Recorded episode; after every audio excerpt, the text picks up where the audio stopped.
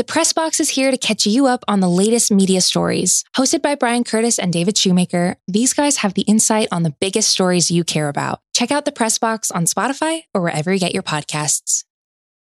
This episode is brought to you by Atlassian. Atlassian software like Jira, Confluence, and Trello help power global collaboration for all teams so they can accomplish everything that's impossible alone. Because individually we're great, but together we're so much better. Learn how to unleash the potential of your team at Atlassian.com. A T L A S S I A N.com. Atlassian. Tap the banner or visit this episode's page to learn more. This episode is brought to you by Jiffy Lube. Cars can be a big investment, so it's important to take care of them. I once got a car that I started out with 25,000 miles on. I got it to over 200,000 miles because I took care of it. You know how you take care of a car? You take care of the maintenance, the oil, the brakes, all that stuff. And if you don't, you can have a car just completely fall apart. When your car needs maintenance, head to Jiffy Lube. They provide automotive excellence at speed. Get your oil change, brakes checked, tons of other multi care services. It's all done by expertly trained technicians who actually care about taking care of you and your car. Jiffy Lube, car more. To find coupons and start an instant online estimate, visit jiffylube.com. It was like you were crossing names off a list. You were like John Wick in it around.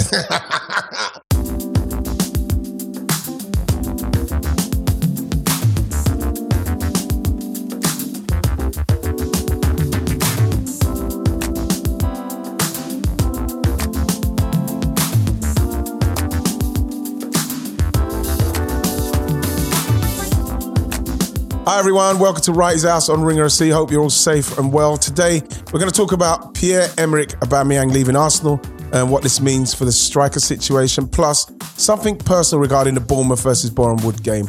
And we'll also answer a couple of questions at the end. And my guest is Mr. Ryan Hunn. hey man, How are you, Ryan Hunn? I'm right, thanks man. Hey, just, just you and I, like the Arsenal front line. Like, like- yeah, but this is what happens. We do this sometimes, and and we, we put the world to rights on a, on a regular basis, and, now we're doing it. We're doing it on the pod as well. So here we go again. How are you? I'm not bad to be honest. Right, I've been having dream. I'm telling Nance, I'm having the dreams again of playing football. So let me tell you the dreams, so as you can see what's happening.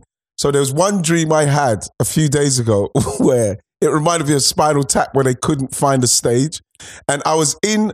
I was in. I couldn't. I couldn't get to the pitch. I couldn't get to the football pitch. And I was and I was in a house. I don't know what was happening. I was trying to get I had the kit on every I was getting to the football pitch and I was I couldn't get to the pitch. And then the one I had last night was I was playing in my old Supermalt kind of tournament, what I used to play in before I started playing for Palace. Um, and I, I, again, I, I was in. We was waiting to start our football match. Like we, we it was like a, a convey. So that team played, then then we had to play, and I was just waiting and waiting. I don't. What does it signify? What's the dream signify? What am I waiting for? Why can't I find the pitch? I don't know. I'm searching for something. I don't know, but I had a very, this just reminded me of this very, very realistic dream that I had the other day. Well, I say realistic is that what happened wasn't realistic, but it felt real, Uh. right? Right. So, Emirates three o'clock kick, three o'clock kickoff on a Saturday. Mm. I was playing. We beat Burnley two 0 and it was one 0 until the 89th minute, and then I picked the ball up like deep in our half, and basically Burnley were Yeah. knackered, so there was loads of space, right. and I and I ghosted through most of the the like we broke basically, Yeah. and then I squared it for Emil Smith Rowe, who put it away and Oh sealed the game. But then after the game, so I took my boots off and I had my sliders on. Honestly, it was so realistic. I had my shin pads in my Wow. hand, had my sliders on, and I came to see you and Roscoe, right, in the box. And then I realized that apparently, for some reason, Mikel had us doing a training session that night, even after the game. And I walked back down, and Mikel was with the whole squad, and they were walking out like a school trip. Oh. Like he was the Oh, teacher, no. and they, all the players were the, the pupils And were you late? and I was were late, and I was like, "Oh, sh- Mikhail, I'm really sorry. I was talking to Wrighty. I'll go and get my bag." And he was just like, "All right, be quick." But then they'd lock the Wow. they'd locked the dressing room, So Oh, I had to God, run. I was running around outside Emirates, like with or in inside the Emirates thing with my just like I need to get my kit. And basically, when I woke up from the dream, I was stressing that Mikel was going to bollock me. Yeah, but the thing is, while I had the dream where I couldn't find a pitch, where I was doing my um, spinal tap, where they can't find a stage, I remember in the when I woke up, when I woke up, um, I remember being so like anxious, yeah, anxious. I was just anxious. I don't know what it is, but I keep having these dreams where I'm not getting to to it. Mm. I'm not getting to it. So whatever, is, I don't know what I'm working on. I mean, I'm gonna have to speak to Roscoe and find out what what we're striving for because at the moment I feel like I'm desperate to get to it. I can't get to it. That's what I. That's what me and Nance tried to. Um, me and Nance tried to work out. But I remember when God rest her soul. When I used to have dreams, my mum used to. My mum used to say, "Oh, that's such and such," and then she'd put a bet on. wow, gambling on your dreams. that's what it was. oh man, You know what, Rai? Can I just talk about Aubameyang, please? yeah, let's do it, man. How do you feel about this, Um, by the way? I mean, should we, for those who have been under a metaphorical A rock. rock, uh, Pierre Mm. Emerick Aubameyang is now a Barcelona player for free. for free. What we got to clear up as well with him is that we're talking about somebody. He's he's taking a massive cut as well to go there. Mhm. And I mean, everyone has to go could- to Barca at the moment. Yeah, yeah, yeah. But the thing is, he's willing to do that. And you know, with all the people that are saying, yeah, he just signed a contract and just clocked off. You know what I mean? He just didn't want to play. He got he got offered the same money as what he's on at Arsenal to go to Saudi Arabia. Mm. We're not talking about. So we're talking about somebody who's got a, who's a very colourful individual. Plays football with a smile on his face. When it's not right, you can see it's not right for him, and it's not about the money. Um, the sad thing for me with him, and unfortunately, because he's himself, that's I want to finish that. Because he's himself, he's very colourful. You know, people can easily kind of like get that mixed up with him being this. Like when he was coming to this country, Yeah, yeah. Ryan. Everybody talked about him like some party animal. He's always out. He's, he's not like that at all. He's a family man. Mm. A family man that likes colourful clothes and colourful cars, but scores goals. Now, the saddest thing for me, right, is that we couldn't, we don't know what's happened. You know what I mean? I'm not really bothered if I to know what's happened now um, with him and Mikel. What couldn't be healed is in a time where we need goals, and I'm, I'm- and we'll go on to it uh, how we're going to get them. But in a time when we need goals, when you see other managers who can get into that, not the grey area of management where okay, it's black and white. This guy's maybe out of order, but I need him, so I'm going to take it like Conte done with Costa. Mm. And then, you know, they won the league. Next day, sends him a text. I don't, you're not welcome at the club anymore. I, I could see that as something that I would probably like to do simply because the club is more important and the benefit and the advancement of the club is more important than anything. So I'm quite disappointed that somewhere along the line something couldn't have been resolved, but it's not resolved. Mm. He's gone, and I'm I'm quite sad to see him go.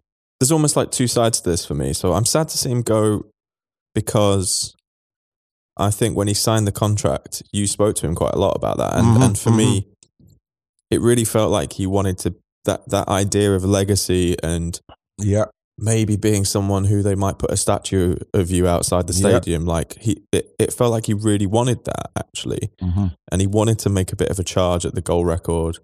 Not that I Mhm. think he was probably going to break Thierry's, but I remember you saying that like yeah. I, he would gladly. I would gladly be third if Yeah. if Pierre was second. Yeah, getting us stuff, winning us stuff, no Yeah. problem for me. There's been such a huge turnover and such a huge amount of transition at Arsenal in the last couple of years since, well, not quite a couple of years since Auba signed his contract.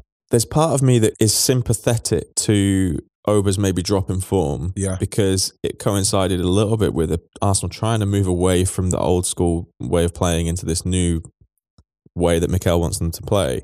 But also just a, a little bit sorry for him on a personal level that I mean this is this, I should clarify this this is this is me saying this without having any knowledge of what it actually yeah, is. yeah. Like me too. so Me too. you know obviously if it comes out that there's some really ropey shit going on then I might revise my opinion.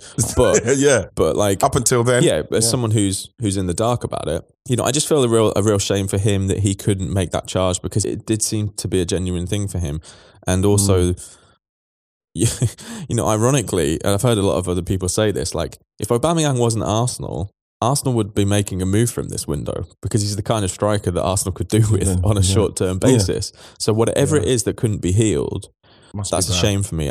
But I think that what if you look at what happened with Afcon as well with mm. Gabon at Afcon, Yeah. it makes me feel that maybe this isn't such an Arsenal specific issue, and that's pure speculation without knowing. It seems very definite with everything, though. The way there's no way back there. Obviously, what's happened with Afcon and Gabon, him coming back, but then Barcelona taking him on a free, and taking the cut what he's taking, and you, you- say we don't know what it is, but again, what I'm saying about Arsenal, it just feels so definite. From that's it, bam, out, gone.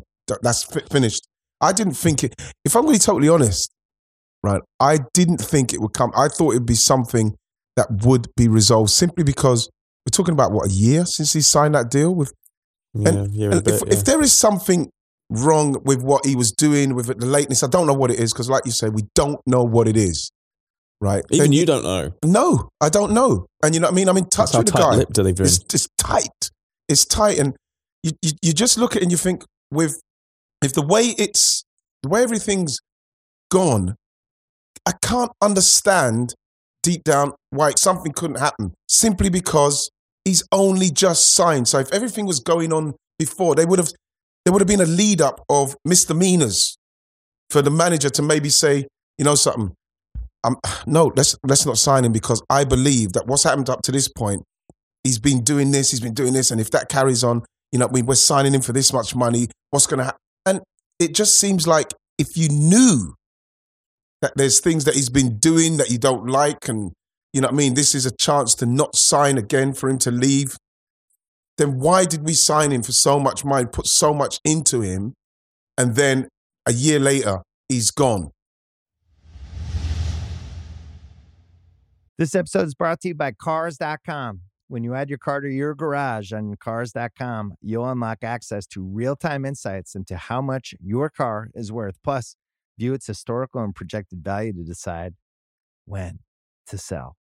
So, when the time is right, you can secure an instant offer from a local dealership or sell it yourself on Cars.com. Start tracking your car's value with your garage on Cars.com. If you look at the minutes per goals this season, Mm. if you t- in all comms, let's take out Eddie Nketiah and, Char- and Charlie Patino, Yeah. right? Because they're not they're not regular players. No, But Aubameyang's minutes per goal is one one fifty nine. Seven goals, two assists. mm-hmm. Played fifteen games. Emil Smith Rowe's minutes per goal is one seventy one. Mm-hmm. For someone who isn't a striker, that's a pretty decent return. it's a very good return. Martinelli's is three thirty five, but remember a lot of that was kind of integrating and getting him Yeah, getting him in. So in the short term, it hurts Arsenal obviously not getting someone in. If there's if there was a, a, a genuine charge for the top four to be done, obviously a striker would have been super handy. mm-hmm. But also strikers need time to integrate as well. And maybe with Martinelli's return and regular appearances, Nicola Pepe coming back from AFCON Well, after a pretty yeah. good AFCON actually, Mm-hmm. I wonder whether Arteta has kind of looked at the squad, and this is what I think maybe we'll we'll get on it in a little bit. But this Mm. is one of the one of my little Rilo Ren conspiracy theory reasons why he might have why Mikel might have gone to see Stan. Actually, Yes. I, am not entirely sure it was kind of like a we need someone sanction it Mm. conversation. Because he can easily Stan could easily say with him going to see him, well, I just sanctioned you giving this fella 350 grand. Yeah. Where's he going? What's going on? I wonder whether Mikel has looked at the pieces that he has and actually thinks this unit's kind of working okay at the moment.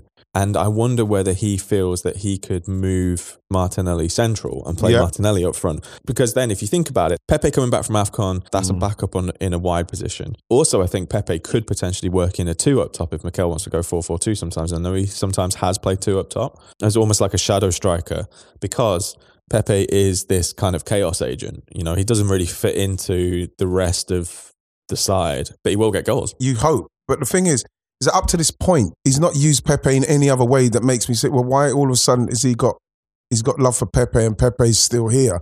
I think Pepe might be on, on a kind of last chance saloon with him, the amount of games he hasn't played. I don't think he's going to hang around. I don't think he's. You I know? don't think he's a long term thing for Arsenal at all. But you might see him play a role for the well, I'd like to see something from him because, like, when you watch him, I know it's in the, the, the African Cup of Nations, and he, you know, I feel that the defending and it's even harder.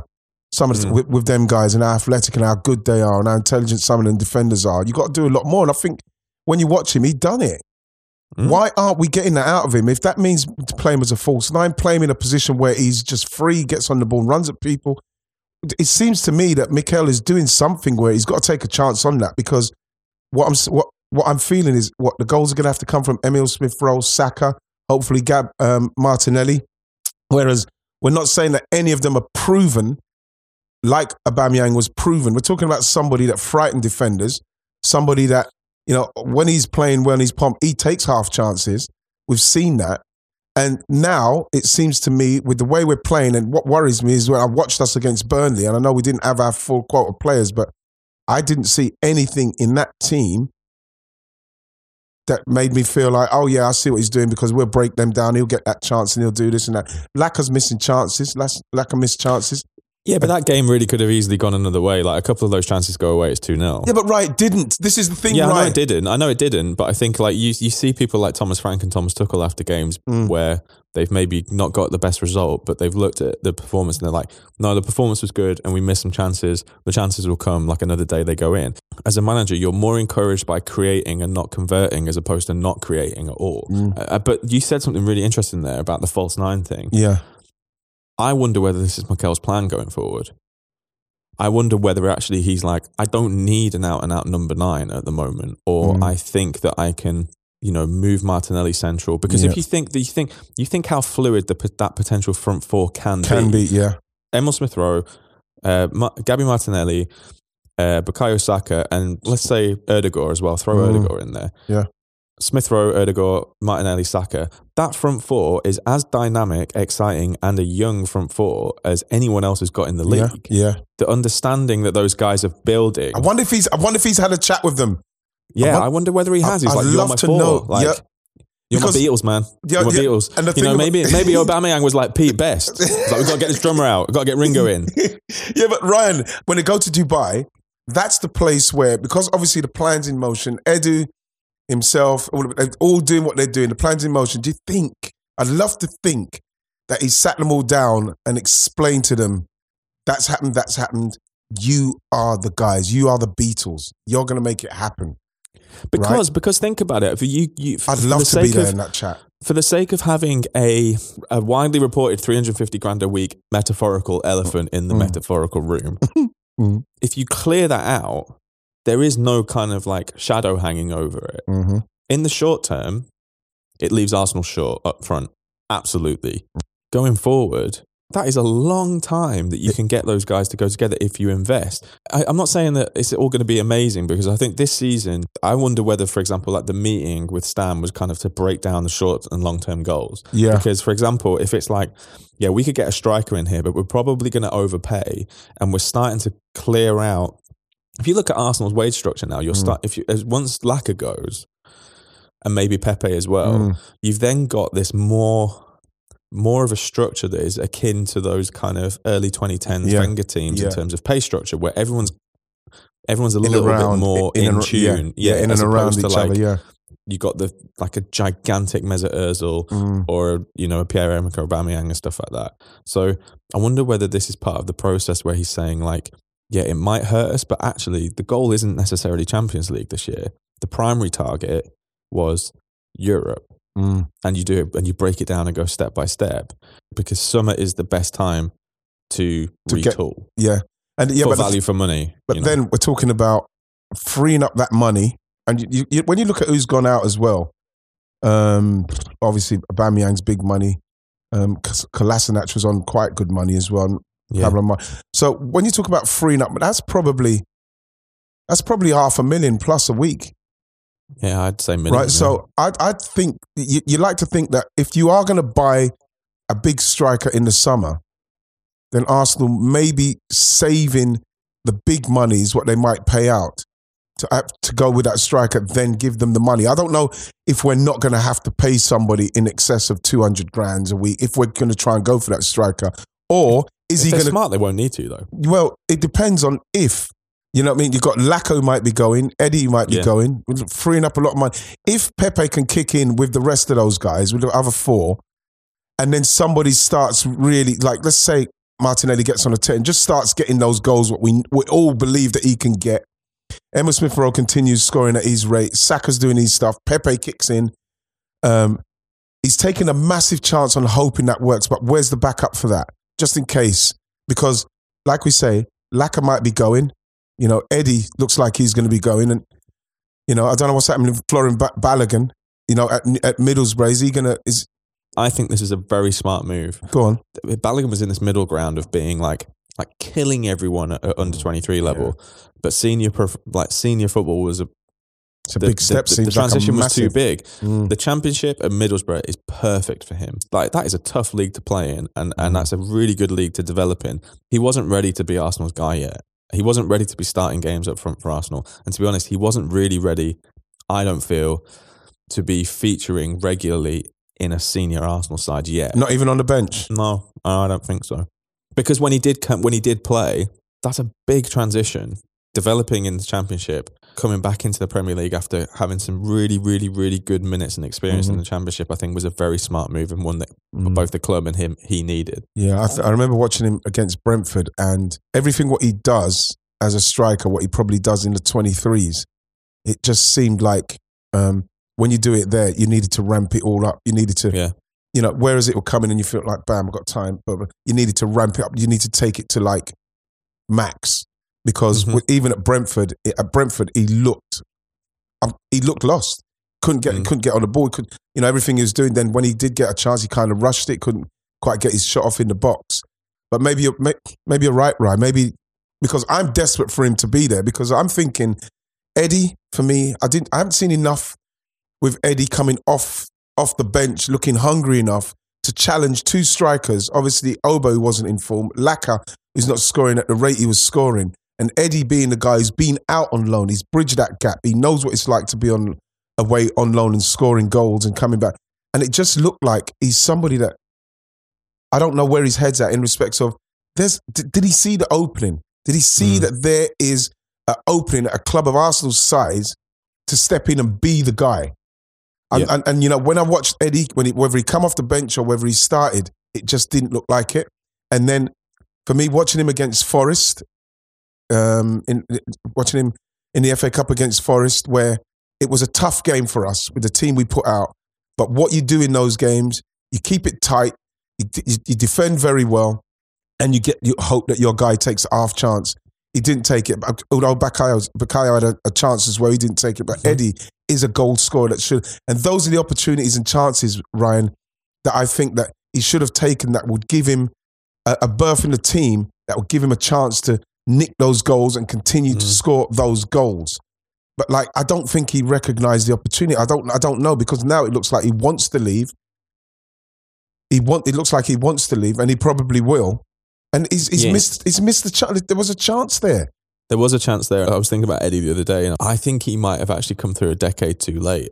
Like I think if he comes through in 2010, he probably suits that Arsenal a little better than he suits this one because they play in a slightly different He way. He could get on the end of things. Yeah, he could get really get on the end of a lot of stuff.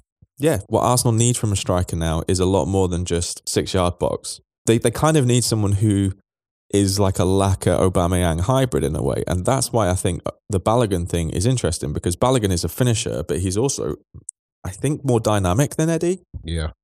You know, we're talking about somebody who got released from Chelsea when he was 14. He went straight to Arsenal a week later. They recognized something. You have to dig into that. That you got to go back into that and think, right, they recognize something. I'm going to work hard to get to this. He's done it. And it seems to me, somewhere along the line, the hunger to to be the guy, to be the number one and be that guy, I don't know where it went because when I watched him, I'm saying, even if you're even if the chances were you should be running around to the point you get that ball i'm going to have a shot. Everything should be geared towards letting the fans and let people see because that i'm going to do everything i can to score. When i went to arsenal i didn't expect to start but i knew i was Mm. at the place i needed to be ryan and i remember i didn't expect to start the game at leicester but all i said to myself is i'm because people were saying oh he's going to come off the bench all i said to myself was like with the fa cup with palace when i get on there I'm getting it out my feet. I'm shooting. I'm going to let the mm. fans know. I'm going to let everybody know that I am here to score goals and I'm going to get my opportunities to do it and I'm going to shoot. I started the game, scored a goal, bam. It was it all went from there. But for me, I recognized what could happen for me if I score goals here and I'm going to do everything I can. I chase the defenders. I chase them down so as they want me in the team. And then if the chances come when the games are tight, you nick a goal, bam, you start to build that. That doesn't just come. Yeah. You build that. You have to recognize that. You have to go into the Nottingham Forest game knowing these lot at home, they're going to be fucking tough. We've got Charlie Patino, young guy playing. He- again, he's somebody that's like, whoa, what's going on? Somebody that's killing it in the 23s. What's going on? Okay, this is a perfect game for them to learn. This is the championship. We're not even talking about a team that's blasting it, killing it in the championship. This is football. Out. It's not the Premier League. Tough league, man. You have to It's win. like, it's Exactly. Like when, it's like when NBA play, like young NBA players go to the Euro League, Mm. or like you know, you look at someone like Luka Doncic who like came in as a rookie in, in in the NBA and absolutely killed it because he'd been playing for Real Madrid for years against Yeah. like old hard dudes in Yes. the Euro League, and that's what the championship is like. Not Yes. necessarily old, but it is a tough league. fucking tough. When I went to Palace and we was in the second division, when I came to the, the first division, I remember everybody talking about, well, let's see if he's going to do it, see if he could do it there. What I found with the, and it was the second division then, it was so tough that when I got into the first division, I remember my second game at home, we we we, we drew with Man United. I scored. It was it was it, I just had more time. You know what I mean? I just felt like I had more time because the defenders were different. They won't fly in at you. Mm. Let's say, right, he's got good possession. Let me make him. Let me force him that way. And then you get it and you, you pass it back. And I'm thinking, I was expecting to get fucking clattered there. So then what you work on is the movement of it. But you've got to you've got to see, wow, this is yes, it's hard, but I, I can do this. Can I ask you something on this? Yeah, though? yeah. I remember you and I had a conversation once. It might have even been for the podcast, and you were saying about how like you constantly felt like you were making up for lost time because Yes. you got into it so late and you got your Mhm. opportunities so late. Mm. Every opportunity was just like, this has to be it. I to have to it. take this. Yep. This has to be it. Imagine that you signed for the club at nine years old and you were constantly being told that you were going to be the guy. Mm-hmm. Because I remember you saying you played angry, Yeah, especially for those early years, and well, I mean, pretty much all of your career, Mm. Oh, but yeah, like especially in those early early years, and that was that was such a big part of what made you deadly as a striker. would I have the fire if I was that age? Yeah, Um, I know it's a bit of a hypothetical. Question. No, no, no. But it's a good it's a good question, right? Because I'll be honest with you. I'll be honest with you. I don't think I would. yeah, I don't think I would because what shaped me was the rejection and feeling like you're not good enough. You know, playing Sunday morning football and then feeling again without knowing that I'm improving all the time, getting stronger. Play. I've been playing against men since I was 15, men. And so when I got to, and, and dealing with some really bad, bad players who are trying to hurt you because it's Sunday morning football. Mm. And what I learned from the rejection and playing in that kind of football, then you get to the professional levels. And when I started training with Palace and I had to train with the re- reserves and the first team, Ryan, with, and I'm not being disrespectful, I thought, my God, is this it? Is this it? Because at first, once I got my fitness, I, I just blasted past those, those players. I was, I was training with the first team after the first, first six weeks regularly. And the reason why I don't believe I would have been the same at nine and 10, especially if people are saying, oh, you're so great, you're so great, is because I'd lose the focus. I would lose it. Because what gave me the focus is once I got in there and realized, oh my God, this is amazing. All I got to do now is work on being even better at playing football. And this is when I talk about learning about striking. It was like going to university Mm. right?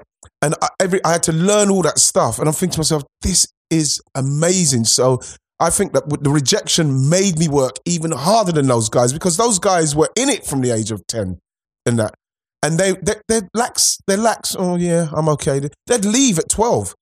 We start training at half ten. They'd be gone. Reserve players would be gone from Palace at twelve quarter past.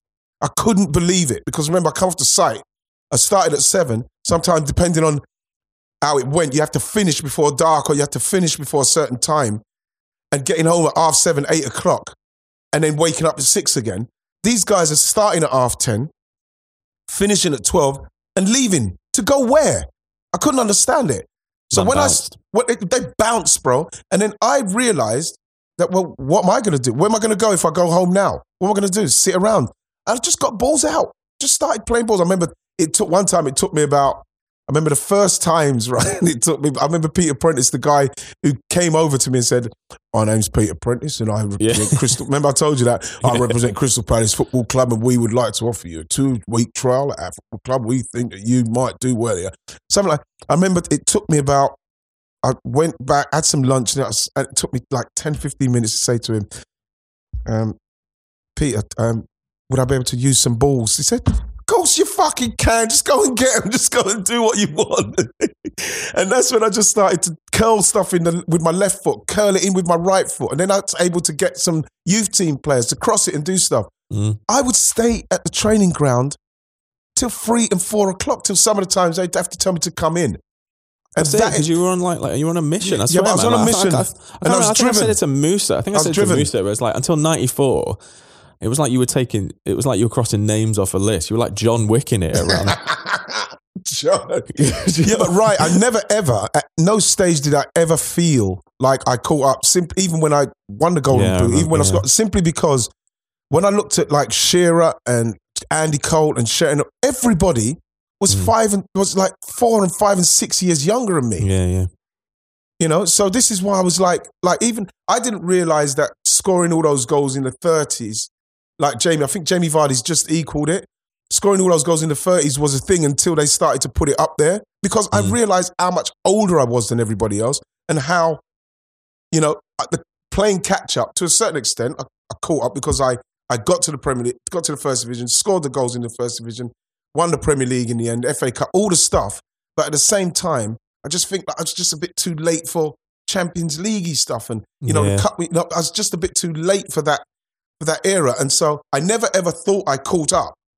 Mm. I never ever thought I caught up, but I was always, always trying to catch up, and I think that's what drove Mm. me. That's what drove me. So quickly, finally on the Arsenal thing. Okay, so Auba leaving. Sad on a personal level. Very sad on a personal level because I think he's made he's made for us. If you're if you got over, then you, you you kind of gear everything into you kind of structure everything for him to just do what he does. I remember not long ago I was watching his goals for Dortmund, and it's just all geared to him. Yeah, man. bam. Yep. So I'm devastated that we couldn't do that for him, but I feel. I you, you have to as much as I love him, I have to back the manager because he's our manager now, Yeah, and he's taking the chance and doing what he's doing, and I'm going to back him with that. So I have to say, in the current climate, and we don't know the other half of the story, I have to go with the fact that the manager's done what he's done. I agree with him moving on because I think it's best for everybody. One of those like potentially could be tricky to navigate in the final few months of the season, but in Mhm. the long term, actually frees up quite a lot of wiggle room for Yeah, Arsenal to yeah. to make more moves and add to that squad. And Yeah. I think that's at the end It's of just- the day, Ryan. It comes down to what's best for the Mm. team and the, and the club. Yeah, That's and you and I are softies, right? And, and, and with Mm. stuff like this, it's the same with Mesut Ozil. Like Mm. Such great players for us at certain points in their careers. It would have Yeah. just been really lovely to have them leave, kind of like in- like the yeah. way Aaron Ramsey left. You Yes. know, like It was beautiful. he got a real send off. You know. Um, just quickly, because a lot of people might be thinking, like, why aren't you talking about the rest of transfer deadline day? Moose and I are going to do that on Stadio. yes, yes. On Thursday. Okay, yes. Nice one, right? So that's why we're doing that. We're going to do our transfer deadline roundup. One final thing on with the Aubameyang situation now final. Mm. There's no more talk about it. There's no there are no more questions. There's no more speculation. There's no more kind of like, oh shit, is he going to come back in within the squad? It's done. Mm. And actually, maybe we as fans outside of the football club sometimes maybe underestimate how important that a situation resolved, whichever way it is, Yeah. can be. And I think that now it's a big few months for Eddie, for Laca, for Yeah. Pepe, Yeah. and for Martinelli as well. I think. I think Yeah. if Martinelli gets For, a real E- for run at, Emile, at- for Emile for as Em- well. well, I think to be honest, I think those guys are going to be fine because Emile's slightly slightly different in terms of the the need for goals. He will score goals, Yeah, but, but it's not his. yeah, but right, it's not. No, it's not his primary goal to do it. It's, he's got to continue to create and do what he does. But he's now, he's now being given the you're there. You're Yeah. you're a first team player. We we we're we're in. We're all in on you. And the moves that we're making is because what we've seen from you, what we've seen from Bukayo, what we've seen from Gabriel. So we're all in. That's the kind of pressure or that, that I never actually got that said to me by Arsenal at any stage, but you realize hmm, Mm. I'm, I'm, I'm, they're depending on me now, and I hope they recognise that. It's like when you asked me to do Wrighty's house, I was just like, oh shit, okay. Shit. Here we go. Uh-oh. It was like my dream. It was like my dream. I told you. it's like me. Uh, I couldn't find my way to my dream. I was fucking lost. It's like me being late, but I wonder if Mikel's going to find me. Maybe I'm next. Maybe I'm frozen out.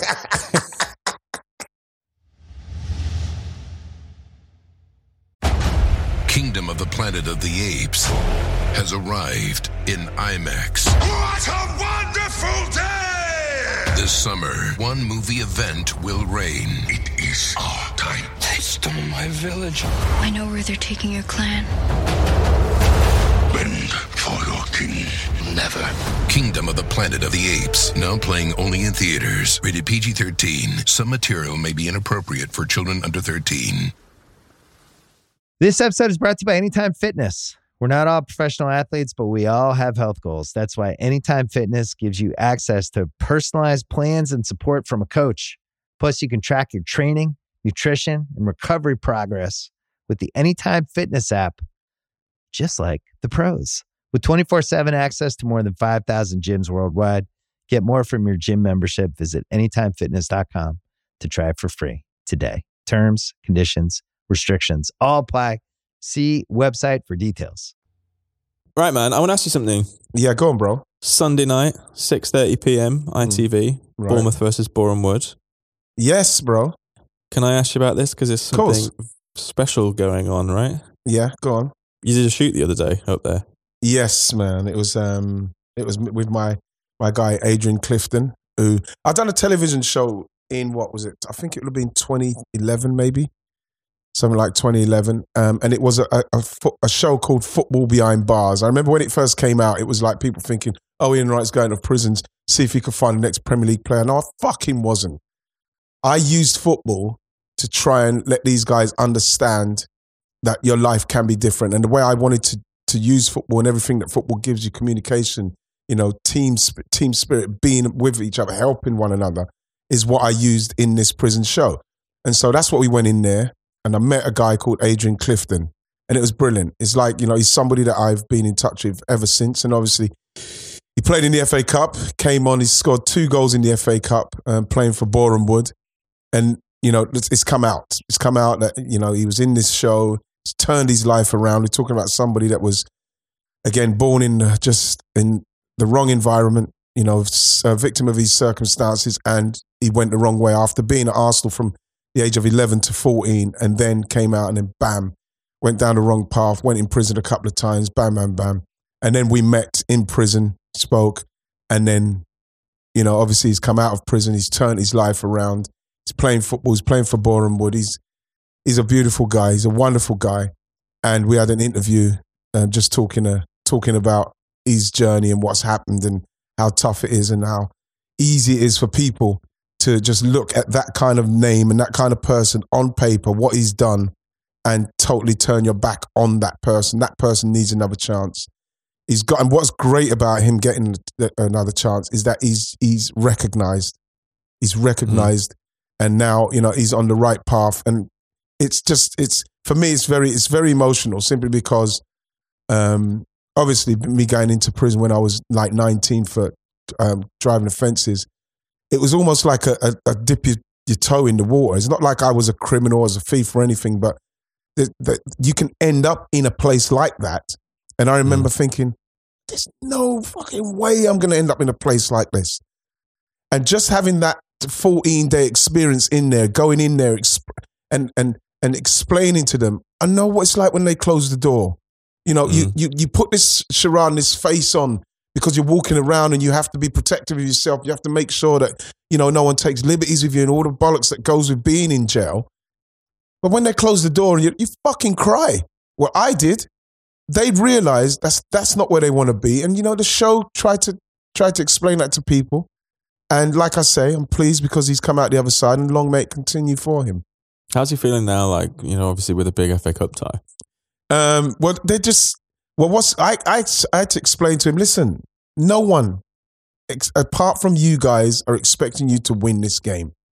Bournemouth will try and do um, a professional job. They've got Scott Parker and they're flying.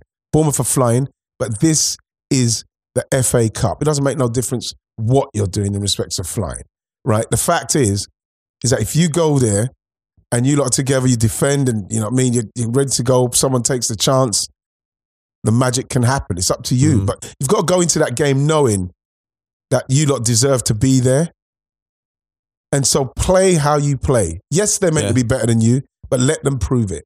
Let them prove that they're better than you. Don't give them an easy ride. That is the attitude you're going to have to have. And if, and if you beat them, you're going to have to have it twice as much in the next game. And if you go past the next game, you're going to have to have it three times as much. There's no easing off. If you want this, you're going to have to earn it. I like that. That's what, that's what I said to him. You're going to have to earn it. And this, and when you, as you're going along, it gets more and more emotional. it gets more and more emotional. It's That's amazing. uh, Sunday night in the UK. yes. Yeah. ITV. Yeah. You're not doing it, are you? I'm not doing that because I'm doing Man United against Middlesbrough and I'm doing Liverpool against Cardiff. Can you imagine if if I was doing that game and then it's nil nil and then you know Ivory's playing or let's no he comes off the bench and scores the winner. That would be it. I just drop the mic, bam, go and leave. I just when they came back and say, Ian, you must be so proud. I go, bam, mic drop. See you later. I'm going to see him. That's what the FA Cup's about. That story. How are you going to get a story like that? And does the whole and does the whole pointing at Wrighty and so when they usually run over to the coach, he actually just points to you, Yeah. jumps the barriers, Jump- he's yeah. in your arms, and you're like doing the. Remember, I got that video of you and Musa the first time we met when we uh, watching when, when Pepe's free kick went in in the Europa League, and it's uh, I filmed Pepe's free kick going Yeah. in. You went top left, and he puts it in, and then I slowly pan round, and it's just you and Musa with your arms around each other, just jumping up and down. Before we go, should we Yeah. answer a couple of questions? We put a thing out for some questions. yeah, we did. What? Yeah, we got some good ones, didn't we? Yeah, let's do it. We've got time Go for on. a couple of things. Yeah, let's do it. Let's do them. I love Stadio Mailbag. I love it. The questions you have to go to. I have to put on my. I have to put on my mastermind cap and my university challenge. The questions are magnificent. Oh, thanks, man. Well, I mean, I, we don't write the questions, but we just No, and no, no, answer no. them. The people who come in, I love them. Let's have this one from Bobby Subak. Yeah, Bobby Subak, who what's said, up? Let's do this. Um, I mean, we're going to touch on more of this on Stadio, but for Cool. now, Uh-huh. which player are you rooting for the most to regain their form or potential World Cup places with a new squad? Donny, Dele Alli, someone yet to move. Well, this was before the, the deadline, so so now we know. Wow, Donny van der Beek. Yeah, Donny van der Beek. Obviously, I've got I've got a connection with him through Dennis, through his daughter, his wife, or his wife to be, you know. And I'd, I'd have to say Dele as well because of my connection with Dele from way back. But Mm. I'm gonna go with Donny because, you know, the move from Ajax to Man United was a massive move and a great move, and we're all thinking great things that he was going to do. It hasn't happened, and I know that there's an unbelievable player in there. So with Frank taking him and Dele, you know, I saw Musa say Frank. Was it Musa Mayo was saying Frank's reincarnated? Trying to give birth- no, he's trying to give birth to himself.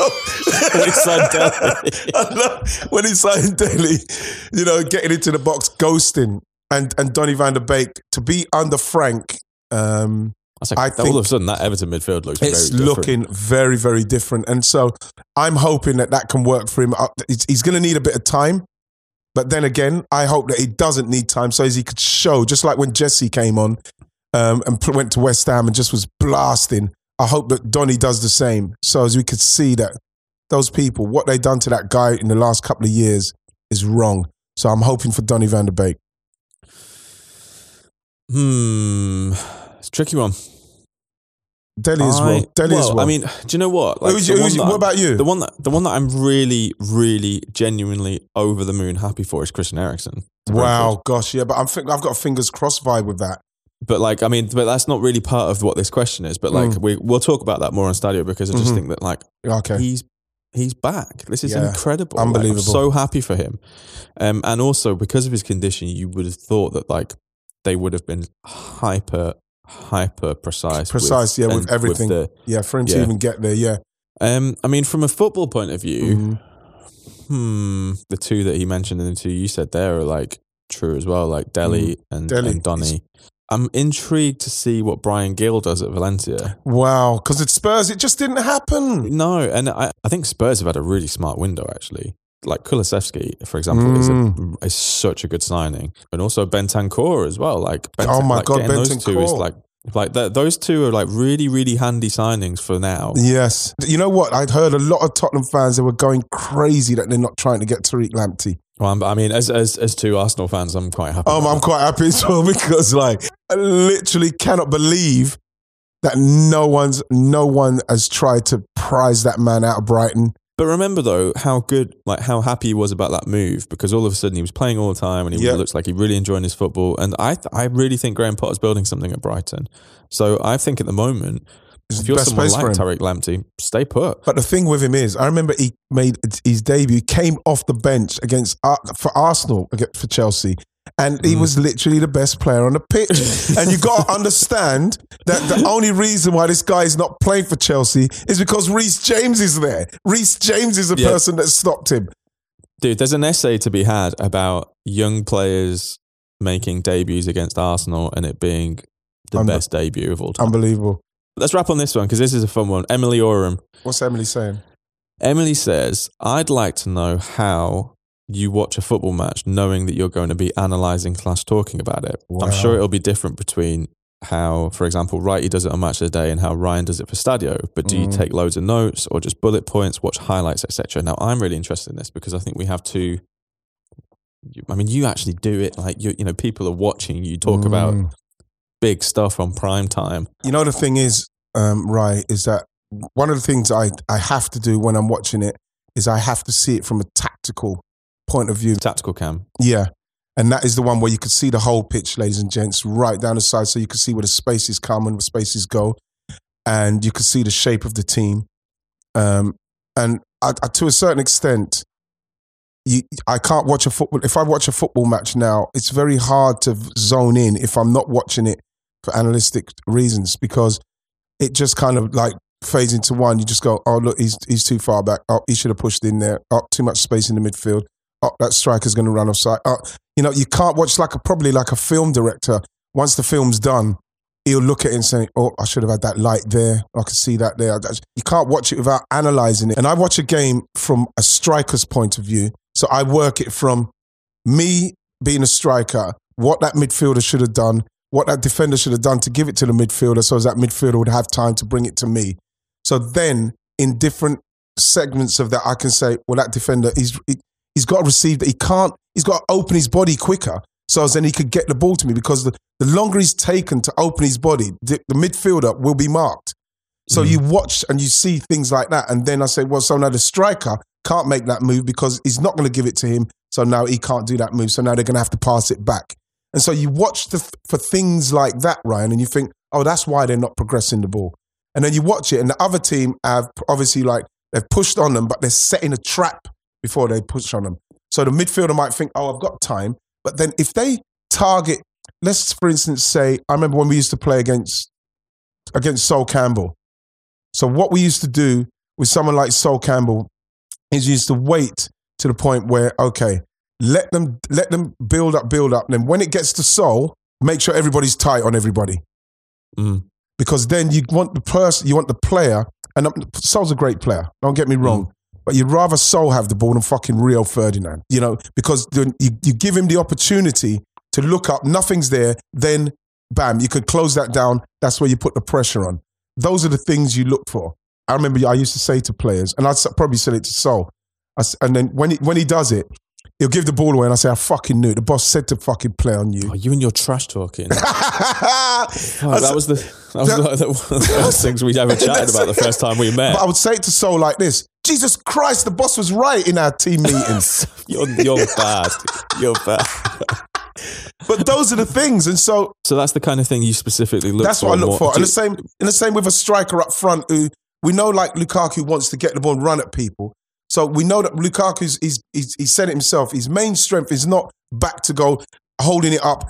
So what you do is you set up the situation where the ball can go into Lukaku, but then you've got midfielders getting around him because the mm. pressure will be his touch might go, then you nick the ball off of him. So those are the things you look for. But when you're actually like watching, say, a match of the day, you're in there all day, you're Yeah. watching the stuff ready for that night, and you've got all the screens going. Mm. Do you make specific references for certain points of games and be like, oh, can I get that Yeah, yeah, because closer detail, or like what's your do you do you, do you, do you have like quite extensive notes, or do you just say I want specific notes on X, No, no, no. Y, Z, and the rest I'll I remember. No, no, no. What will happen is, so you'll try and see a pattern of play. Like if the wing backs are getting in too easy, so then you say to the researchers who clip it up, "Can you keep an eye on Reece James and why he's getting in so easy?" And then what Mm. you'll do is you'll say, so let's say the game starts at three o'clock. Obviously, then you just look at it and you say, time code three oh seven, Reece James, bam, and then you say time code three twenty seven, Mm. this and that. And so then what happens is is that you build it that Build way. like an archive. Kind Yeah, of. so you build it so Yeah. they say, okay, so this was the pattern. This is what was happening.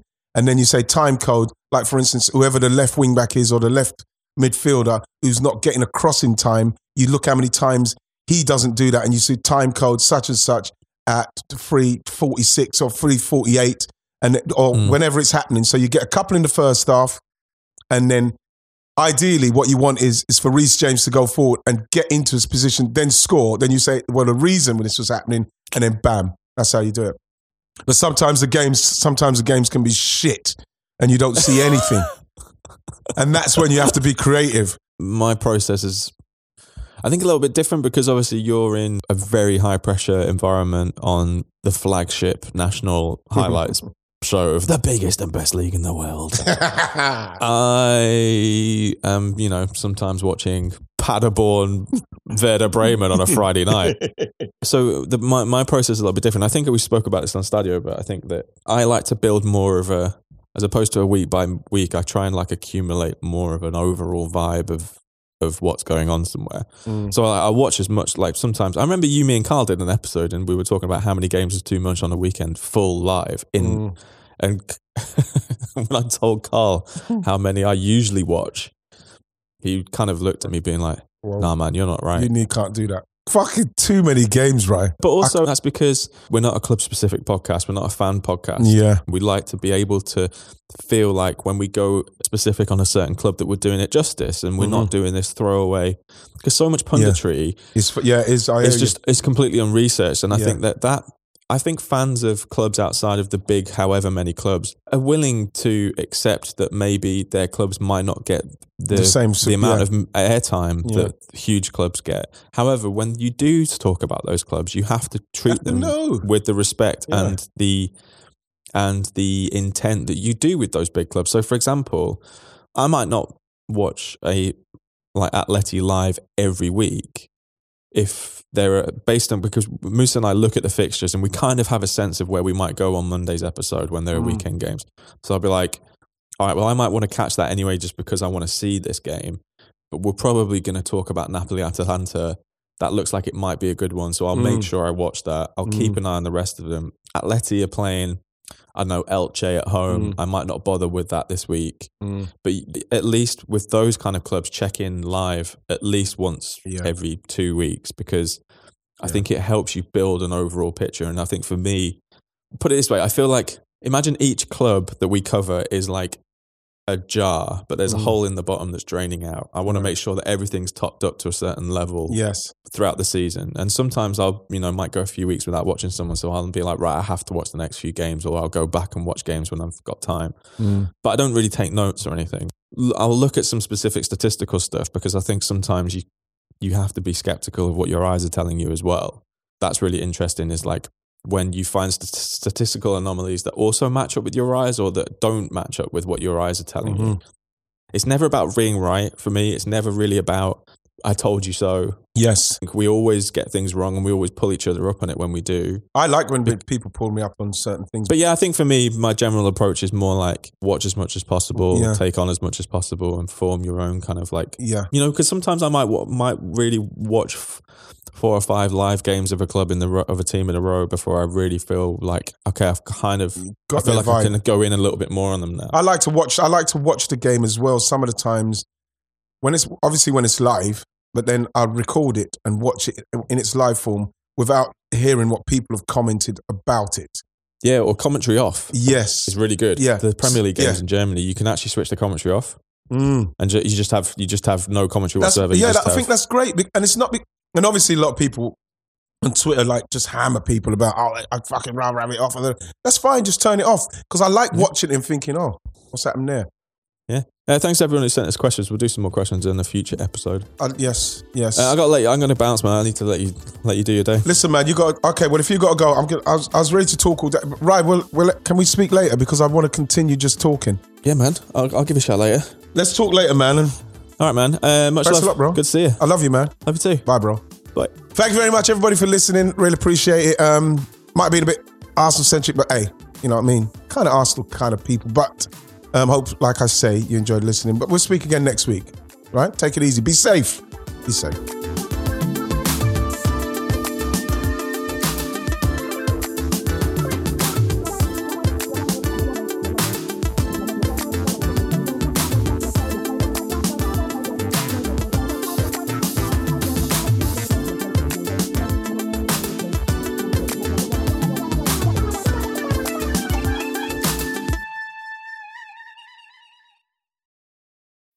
This episode is brought to you by State Farm.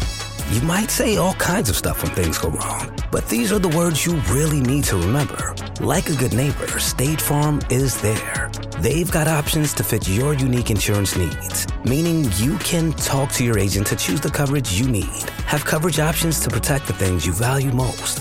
File a claim right on the State Farm mobile app and even reach a real person when you need to talk to someone. Like a good neighbor, State Farm is there.